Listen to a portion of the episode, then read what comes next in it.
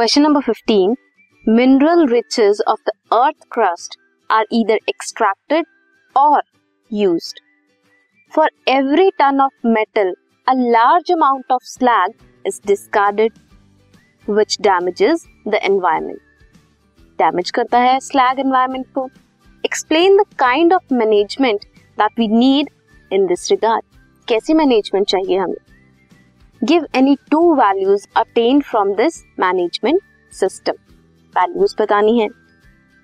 जो मेथड जो हमें यूज़ करना चाहिए वो है three Rs that is reduce reuse and recycle क्या करना है? आप जो भी चीज़ यूज़ करते हो, अगर ज़्यादा नहीं रिक्वायर्ड है तो आप कम यूज़ करो। रीयूज कर सकते हो कोई चीज़ को लाइक like आप कोई चीज़ यूज़ करो अगर वो दोबारा से मोल्ड हो सकती है किसी और चीज़ में, आप उसे किसी और तरीके से यूज़ कर सकते हो।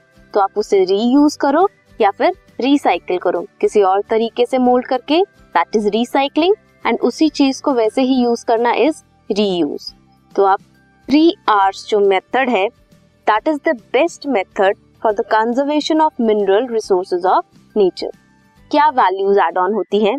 रिड्यूस करो अपनी नीड्स को। इफ़ पॉसिबल रीयूज करो सब्सटेंसेस को इंस्टेड ऑफ़ थ्रोइंग और उन्हें एक वेस्ट की तरह क्रिएट कर दो। अगर कोई चीज़ एक बार से ज़्यादा यूज़ हो सकती है तो आप उसे एक बार यूज़ करके डिस्कार्ड ना कर दें। ट्राई करो कि आप जितनी मर्ज़ी बार उसे यूज़ कर सकते हैं, आप उसे यूज़ करते रहें ताकि वो एक डंप में ना जाए, वो वेस्ट मटेरियल की तरह एक्ट ना हो। This was question number fifteen this podcast is brought you by Hubhopper शिक्षा अभियान अगर आपको ये पॉडकास्ट पसंद आया तो प्लीज़ लाइक शेयर और सब्सक्राइब करें और वीडियो क्लासेस के लिए शिक्षा अभियान के यूट्यूब चैनल पर जाएँ।